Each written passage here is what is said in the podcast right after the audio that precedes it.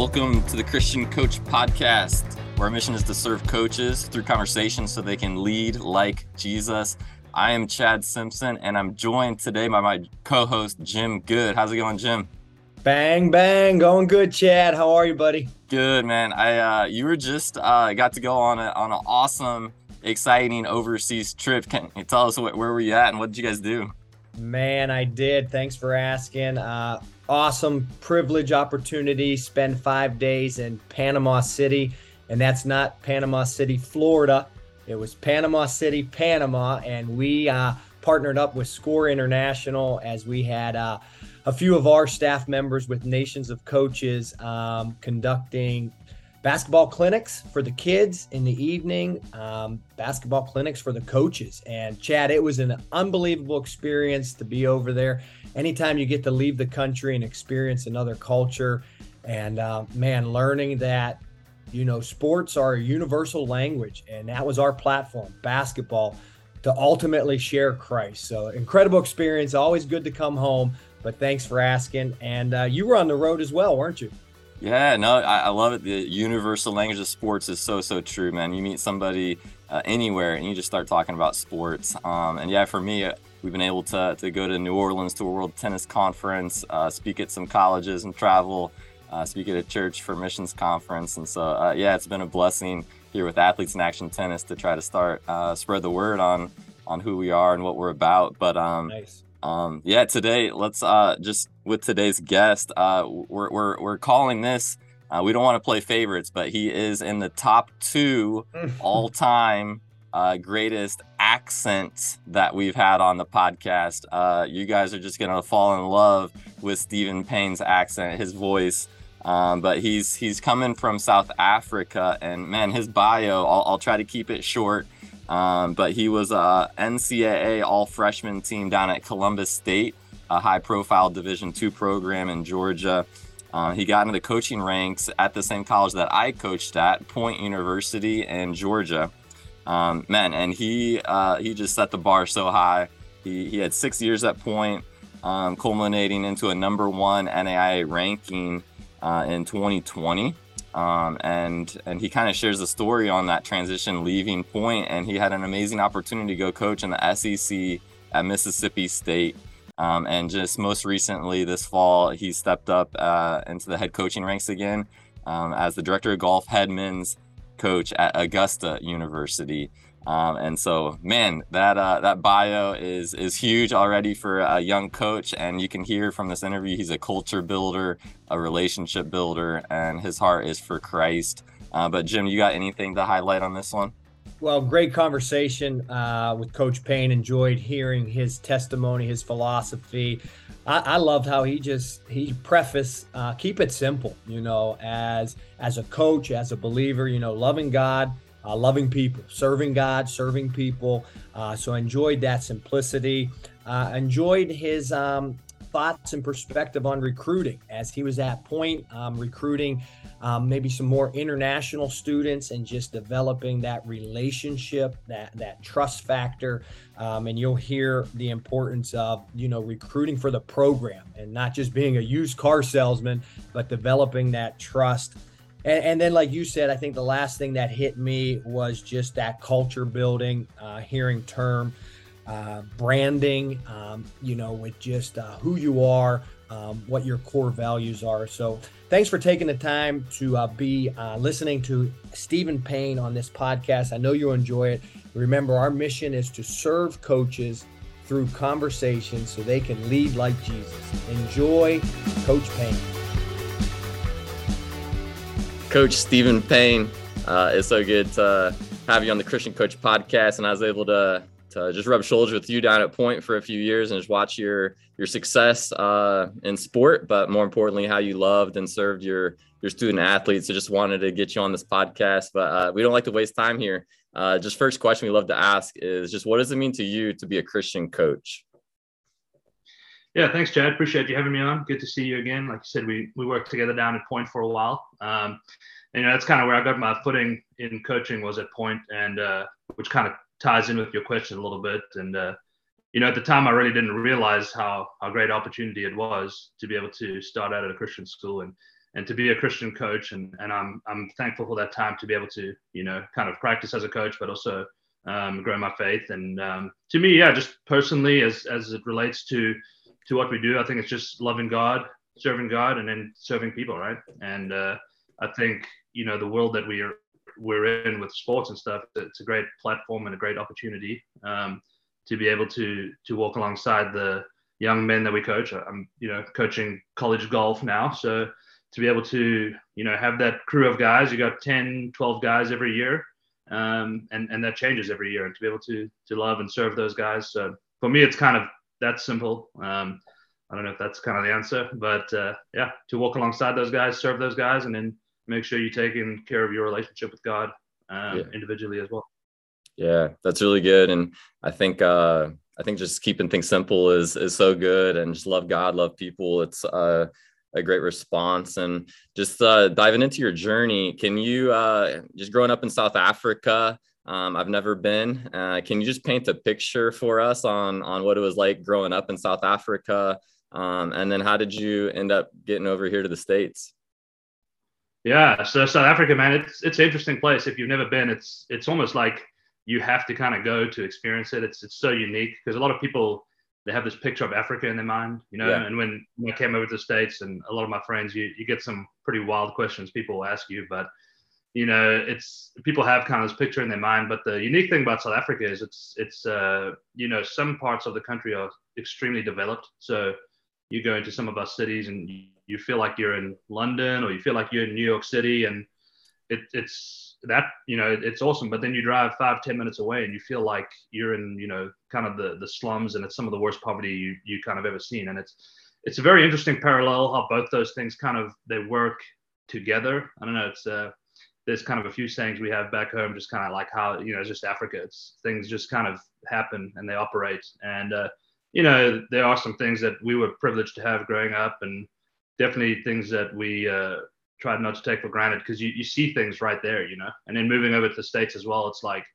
man, we we have things really really good here. I know you mentioned you just got back from India, and it's like sometimes it's kind of hard coming back to a place like this where we're we're so spoiled, you know. But so South Africa, man, strange dynamic where you have that you know first world and third world mentality living right on top of each other. Um, mm. If anyone listening hasn't been, like, you you really have to go. It's an unbelievable place. It's a it's a really cool dynamic. Um, and and then yeah, so through that, I grew up playing golf over there. Golf's pretty big. Um, tennis, big sport as well in South Africa. Um, and you know, I had the opportunity to come over to the states. My coach is uh, Mark Immelman, who uh, he was the the men's golf coach at Columbus State University.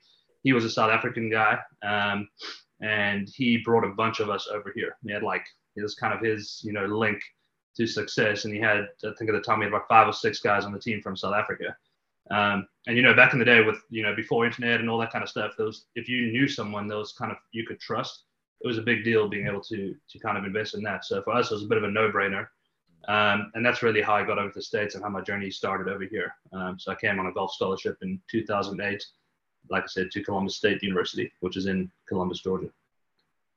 Awesome. And just curious for your for your faith background, was was uh, Christianity a part of your upbringing, or did you find Christ yeah, later? So South Africa is it's I would almost compare it like it's similar to the to the South, to the South in America, where it's like, especially in the uh, like the Afrikaans uh, culture. Um, I'm not Afrikaans, but like kind of the where we lived, it was it was more like that, and so you kind of grow up quote unquote like a Christian. You know, everybody goes to church, and I would say for the most part it is it's, it's kind of like America where they where we claim to be a Christian country. I would say so. Very normal um, in South Africa for people to you know claim Christianity to go to church growing up. So I did grow up in that background, and then you know my whole life um, I was surrounded by that. And then I would say uh, around about the age of 18 is kind of when, for me personally, when it kind of became more my own journey. And then you know over the past 18 years or so, it's just a lot of kind of stretching my own faith and, and growing on my own. Um, so pretty pretty normal story, I guess you'd say, like for um, people in this country as well. Yeah, and and when you came as an international, was there a a culture shock uh, coming there to, to Columbus State, um, or was that a easy transition for you uh, to come to the U.S.? yeah, it was pretty easy. Like I said, South Africa is very westernized. You know, we have like English is our first language. We get all the same movies. We get all the same music. So, and like we we watch all the golf on the TV. We see the tennis stuff. You know, so for us, it, it was pretty normal. But I mean, the main thing was it was it was cool to be able to like experience that stuff up close and personal. You know, like the first time I went to the Masters or you know like going to these big music concerts stuff. You so you were familiar with it, but you weren't really able to experience it as much. Um, so and then I had uh, one of my best friends had been here for two years. So okay. you know I kind of I, I was spoiled to kind of slot right in because I know some other guys, international people, might come over to a a school and they don't know anyone, and that that's a tough transition, you know. So I was a little spoiled in that area, and that's kind of been part of what I've tried to achieve as a coach as well. Create that. Um, I'm sure we'll talk about this a bit later, but like create that culture and that that comfortable environment. Um, if you are recruiting international guys, um, so if they come over, they, they do have that you know comfort, and I know that's something you did really well at Point University because um, that that can be a tough transition for young guys, you know, and girls. Yeah, yeah, and just um as you became a head coach there at Point and trying to build that team culture, uh, a family like feel, making the internationals feel welcome. Um, can you think back? Were there was there one or two things that you did, you know, and, and your year one, two, and three before you end up winning that that first conference championship in in 2017? Because as I reflect too, is like people just see how you guys reach number one in the country there at point but maybe they didn't see some of that grind and that hustle and, and some of the foundations that you did build. Yeah i think a lot of the stuff you know when i started there i was i think we are both pretty young when we started. I was like 26 so i mean you know yeah, same. Our, both our former boss alan wilson great guy. He you know i'm forever grateful to coach wilson. He, he took a flyer on me when no one else really was and uh, I mean, if it wasn't for him, I probably wouldn't be coaching today, to be honest. So I'm super thankful to him and Point University. And honestly, there's a lot of things I, I probably had no idea what I was doing, and uh, it was just kind of like learning as I went. So there was a, first, a few things the first few years where I just kind of like fell into, you know. But yeah. the one, the one, the couple of things I think which later on like paved success for us was was just that culture that we were able to build. And I think that go around at Point, I was kind of uh, I was almost lucky in a sense. I got some, uh, had a couple of really good international players that kind of fell into my lap, and they came from a system where team was big, culture was big, and they they really helped me build that um, almost like by by chance. And it was something I look back now, I'm like, wow, that was that was really cool. So um, obviously having good players helps. I mean, everybody knows that, but also having that uh, that culture and having that that tight knit group obviously was was very um, paramount to our success as well. Yeah, and and I uh, yeah similar story. I was 26 as well. Coach Wilson took a risk on me with no head coaching experience to get that first yeah. head coaching job, and forever grateful. And and I feel the same that I inherited a few like leaders that that yeah. helped so much early on where it wasn't just chad trying to push the culture in the program but these guys were bought in and loved it so much um, but after that, you you did recruit some phenomenal players, uh, a few South Africans, I believe. But um, just in the recruiting world, um, what uh what were some keys for you in in trying to recruit strong and uh, bring these talented players in uh, to to your university? Yeah, I think that the uh, you know I'm a big big believer in relationships, big believer in you know trust. I think that's important, being genuine.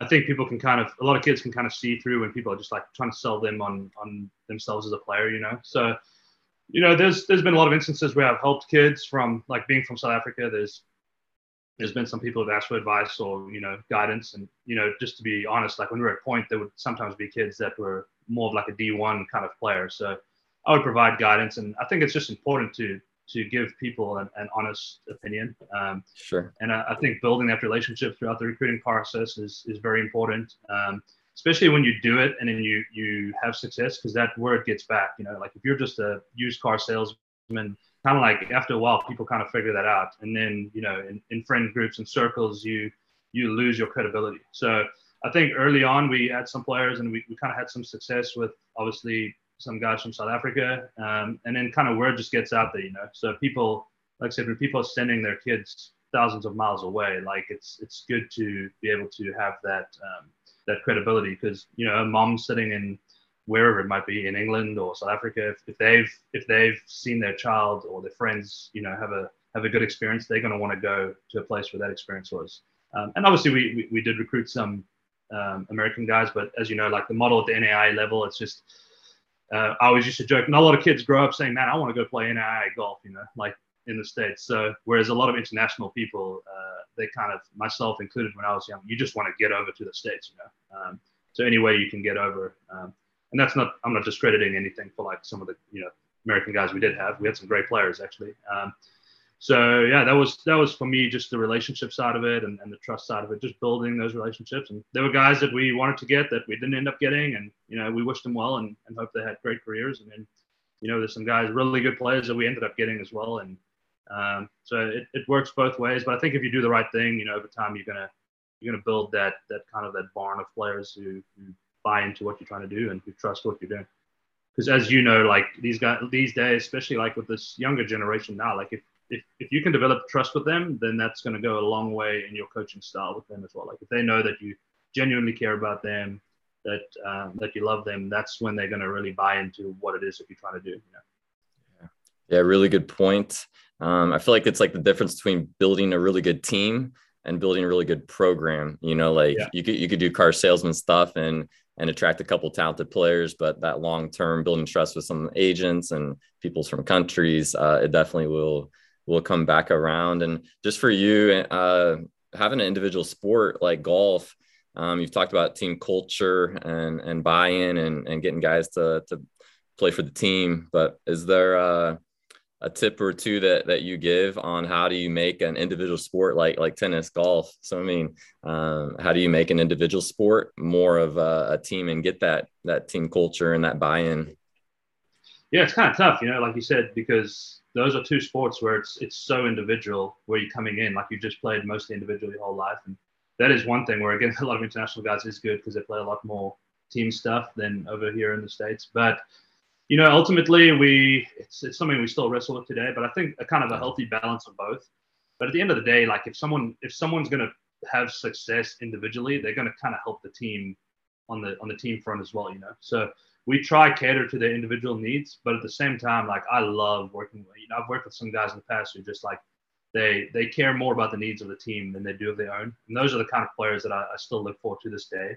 Um, guys that aren't obsessed with their own world rankings and guys that you know they, they put the team before them. Um, there may be a situation where it might have to take on a risk to help the team, but it could hurt them individually. And I just love the guys that are like, oh, I'm going, you know, I'm going for it. I'm trying to help the team. And so trying to find those guys still to this day is great. Um, it's it's interesting doing you know personality, looking into people's personalities and stuff in the recruiting process because that that stuff is obviously pretty big, you know. Um, so yeah, I think that you know that's something we look for in the recruiting process, but also if you set up that initial culture early, um, have those guidelines and have that structure, it helps guys kind of um, buy into that from from the beginning. Uh, so I think that is very very important.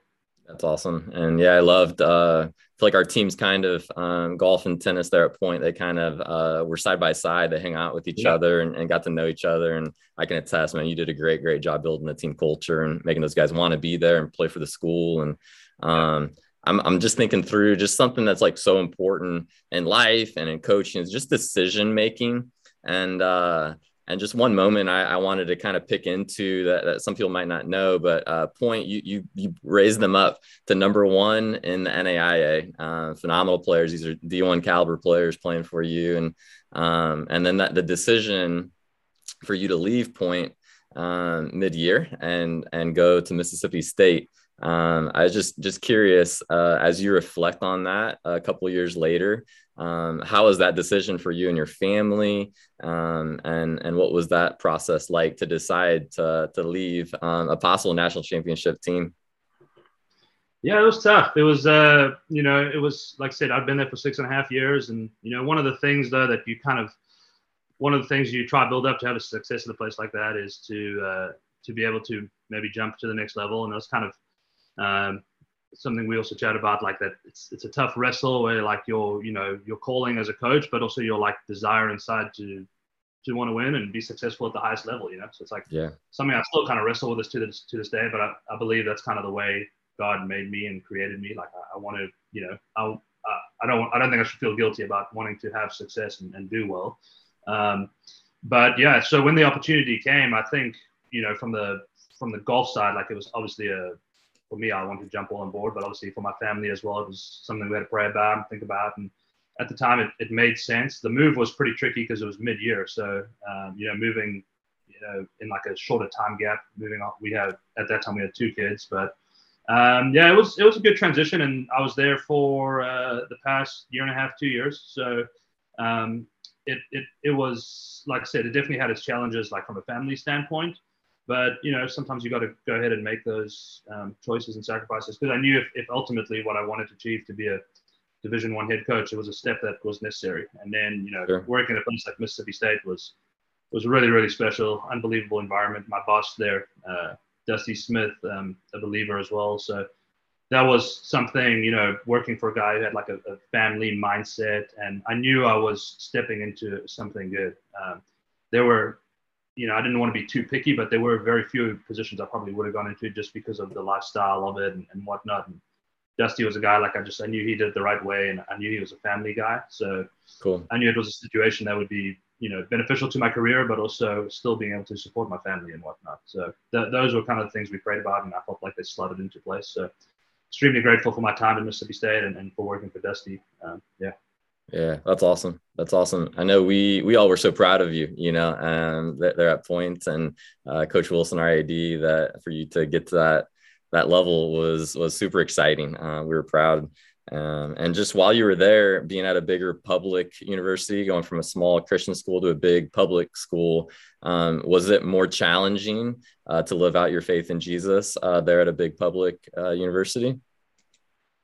It was um yeah it was different for sure. I mean, point we kind of you know like I said I, that was all I knew from the first first go around, and uh, point was you could you know from a faith standpoint you could kind of do whatever you want. You know we used to have uh, you know small groups once a week with the team, and it was kind of I mean it wasn't I say mandatory. We weren't like pushing stuff on people, but it was like you yeah. could you could tell guys like we're gonna have this meeting. You know, whereas obviously coming to a larger secular school, there's you know how things are in this day and age. You have to kind of be careful with with certain things. Um, so it, it, was different in that standpoint. But we had a we had a pretty um, the the group of guys we had, you know, tight knit uh, group of guys, great culture as well, and uh, so I, I, never felt any like tension um, on that standpoint. And uh, you know, as I talked about earlier, like my style is kind of just loving God, loving people, and I think that.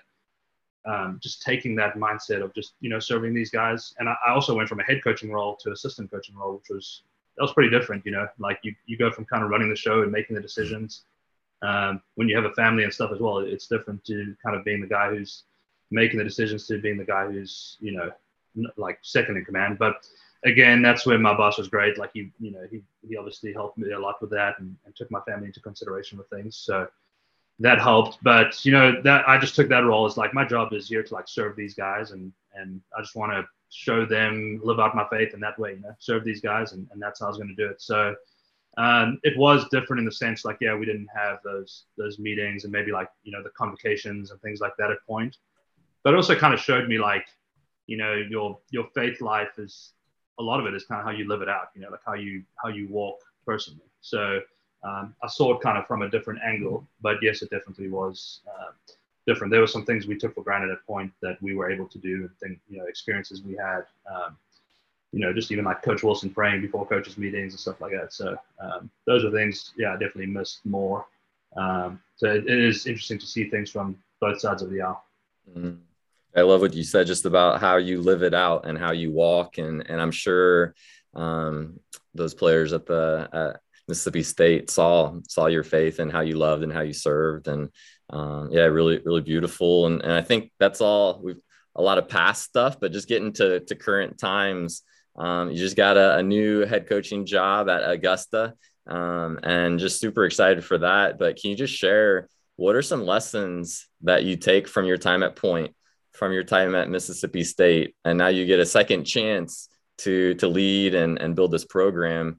Um, what are you looking to do here in the in the first few weeks and months um, things that you've learned in the past that now you want to apply here in this new position? Yeah, I think I was pretty fortunate. You know, I, played Division two golf at Columbus State, then I coached NAIA golf as a head coach, and then I went to the SEC and was an assistant coach. So I think that's something that actually helped me get this job was having all those different experiences, and then definitely having head coaching experience as well. Because you know, a lot of guys that are being promoted into these head coaching roles are guys that have just been lifetime assistants. So I do feel like I'm kind of a little bit ahead of the the curve in that that standpoint. You know, the learning curve. Um, like I said, when I was 26, I was kind of deer in headlights when I took over there at, at Point. So they are, you know, the main thing I think we talked about that culture, how I kind of, you know, fell into that and got a little fortunate the first time. Um, a close friend of both of ours, a guy named Phil Shomo. He he's he started a business about two years ago in, in the golf space, mental skills coaching, and he's just done a phenomenal job. And man, he's he's got this like herd of players now, uh, a lot of them in the in the Georgia area. And one of the other things Phil's uh, done is in his past is culture training, like corporate culture training and, and whatnot. And he actually helped us this past two years at Mississippi State working on that. Um, it was something that wasn't quite in place, and, and we saw the need, and he helped us. So him and I have been talking a lot this summer, and, and that's one of the things I want to make sure from day one is in place. Um, I think if, if you have a structure set in place from day one, it's easier for people to understand the, the, the, the standard for the program and what they need to do and the buy-in. Whereas if you introduce something a little bit later and it's been done one way for a while and then you change it, it it's kind of tough, you know. So implementing and being intentional about that culture. Um, you know, when I talk about culture, it's things like the the standard we have for the team. Like, what are the expectations we have for you? Um, what are the you know what does it mean to be a good teammate? Um, you know, all, all those kinds of things. I follow a lot of the the same people you do on Twitter, and it's just kind of like how to build that that that strong culture. You know, and a lot of it comes from love. A lot of it comes from serving. A lot of it comes from being a good teammate. Um, a lot of it comes from having that buy-in. And I just I'm a big believer that culture wins. If you have I would rather take 10 guys who maybe not as talented, but they're they're all in, they're team guys, than maybe 10 individual, you know, guys who are just maybe more talented, but they're just kind of on it on their own. So very important for for me and for us to to build that early on. So that's a lot of what I'm going to be doing over the summer, uh, kind of that training, making sure we have those things in place um, so we can hit the ground running with that. So good. And have you or Phil talked yet about um, as you're coming up with some some of these standards and, and, expectations on on how do you present that to the team how do you how do you communicate that to the team um, so that they can yeah. they can start understanding hey here's my new head coach this is what he wants from me yeah and that's kind of his ex- area of expertise like i said last year it was pretty cool to do it at mississippi state we we rolled this idea out last year and we had this you know a lot of branding we had this kind of like team phrase it was, it was toughness with each each uh, um, letter representing something, you know, like the T was for team, and then all the way throughout um, having those those letters stand for something. And and Phil was big on us kind of like branding it throughout the building. So we had posters and boards, and the guys had like uh, like helmet stickers they can get on their bags if they you know exemplify being a good teammate or, or those things throughout. And you know some of the stuff it kind of sounds a little cheesy, but at the end of the day, like you know Phil he was he was a big believer like if you see the same thing over and over and over and over eventually guys start using that language. And then, you know, he told us at the beginning, you know, you know, you got the guys when they start using your language. And, and it was funny, like, you know, we'd be doing small things like playing flag football or, or go bowling, and, and, guys would start using like some of our terminology that were, you know, was that was built into our culture. So it was, it was fun to see that. And then by the end of the year, like, man, the the guys were were thriving, you know. And a lot of it came from was the idea of like, how do you how do these programs, a lot of these programs, you know they're, they're mediocre throughout the year but they always seem to show up there's just some of these teams in every sport like when, when it matters the most they show up you know and then you have these other teams that kind of they're always hot like in, in the beginning of the year or the middle of the year and then they just kind of wither at the at the end of the year and and we learned like through that culture about having you know resilience being resilient being being mentally tough and those were things that were part of our culture and and uh, it really showed and you know we we were able to set a goal last year and and, and uh, make history of we made the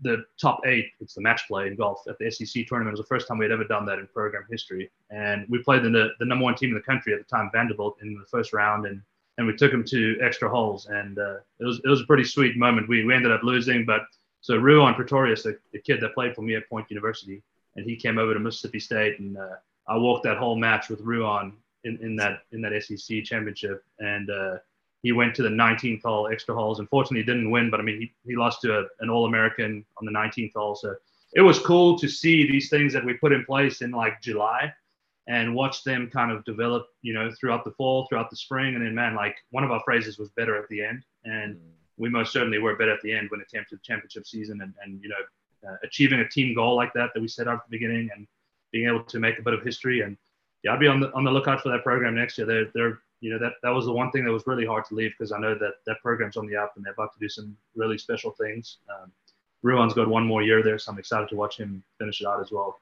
He's a kid that's kind of close to my heart as I coached him all the way from the beginning at Point. So yeah. Oh, that's so cool. That's so cool, and uh, just a beautiful picture to think about. Um, the mentor of Phil, uh, he's one of the greatest uh, one-on-one mentors that, that I've been able to sit down at a at a table with, and and for him to be um, speaking these things and and coaching you up, and then for you to be coaching down to uh, your student athletes and just something I know that's so important. We're talking about like standards and disciplines and um, these things that we keep repeating, but just with daily disciplines, uh, we know that, that for you to be pouring out in your home, in the community, into your team, it's just so important to be uh, being poured into. But I'm just curious if there's any any things that you just like cling to uh, as part of your daily or, or weekly rhythms, uh, or with mentors, uh, just things that you think are just so important for you to stay strong spiritually. Yeah, most certainly. I think, you know, it's probably one of my biggest areas of struggle. I'm not a, I've never been a big reader. It's, it's really, you know, I think some people it's just more natural to, to want to read, and I, I that's something I've struggled with. So, I have, uh, I don't want, you know, I'm, I'm by no means perfect. I have in, a lot of intentions that, you know, often fall to the wayside. But you know, I feel like when I'm when I'm doing my best, obviously, it's when I'm when I'm in the Word. Um, you know, I'm not going to say daily, but as much as much as I possibly can. I have the Bible app on my phone, which I every night before I go to bed, read some. Um, and then, you know, connecting with mentors. Like I said, Phil most certainly is probably my, my biggest mentor. When I was there at Point early on, we would, you know, we both weren't as busy. We would meet kind of weekly and chat. And we're a little busier now, but we still, I mean, we text pretty much daily. So having people like that, uh, there's a, a college golf ministry called CGF. It's a college golf fellowship. And one of my best friends, a guy named Nori Stain, he works for them. Uh, if there's any college golf kids listening to this or high school kids, that's a ministry I would most certainly recommend getting plugged into. Really, really great. Um, and they, they just live it out and they, they come to on campuses and they come to tournaments and they, they just, you know, surround these guys and love them. So yeah, I'd say Nori and Phil are like two guys who kind of mentor me that I, I try to stay close to as much as possible. And then just, yeah, like I said, daily disciplines of prayer and reading. And uh, I've got three young kids now as well. So trying to, you know, show them kind of the way. Um, so I know you got got a crew there as well. So it's important to live that out and to show it, you know. Yeah, that's so good. And kind of where we started at was just talking about the simplicity, like love God, and love people. And um, I've, I've really enjoyed uh, just with reading little kids books or little kids Bibles, like um, oh, yeah. just kind of simplifying things back back down and not not overcomplicating things. But um, this has been so good just to reconnect and hear what's been new with you. And uh, just a big fan of you, Coach Paine. And uh, but just is there anything that we can be praying for for you or, or Brittany or your family with?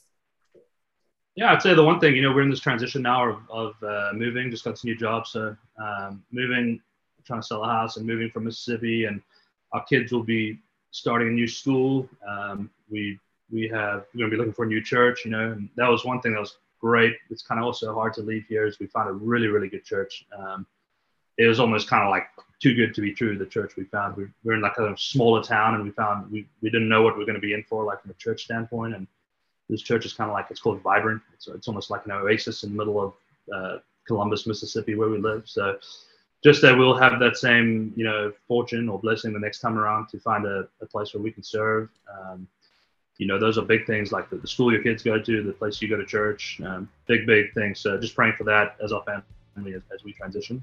And uh, yeah, I, like I said, I've really enjoyed getting to be on here with you. You know, we worked together for probably five years, I think it was. Um, so always good to reconnect. Yeah, hundred percent. And yeah, transitions are transitions are tough. We're kind of right in the midst. Uh, it's been three or four months for us, and uh, hundred uh, percent. Let's uh, let's just pray right now together. All right, Lord, uh, we just thank you so much just for for this day, and this is the day that you made, and help us just rejoice and be glad in it. Uh, thanks so much for Steven for um, just your hand on his life from from South Africa, um, calling him here to the states to to uh, lead and and coach and minister uh, in the golf world. Just pray that God that you just bless his transition uh, from Mississippi back to Georgia. Um, just pray that you just prepare the way. Just uh, get this house sold.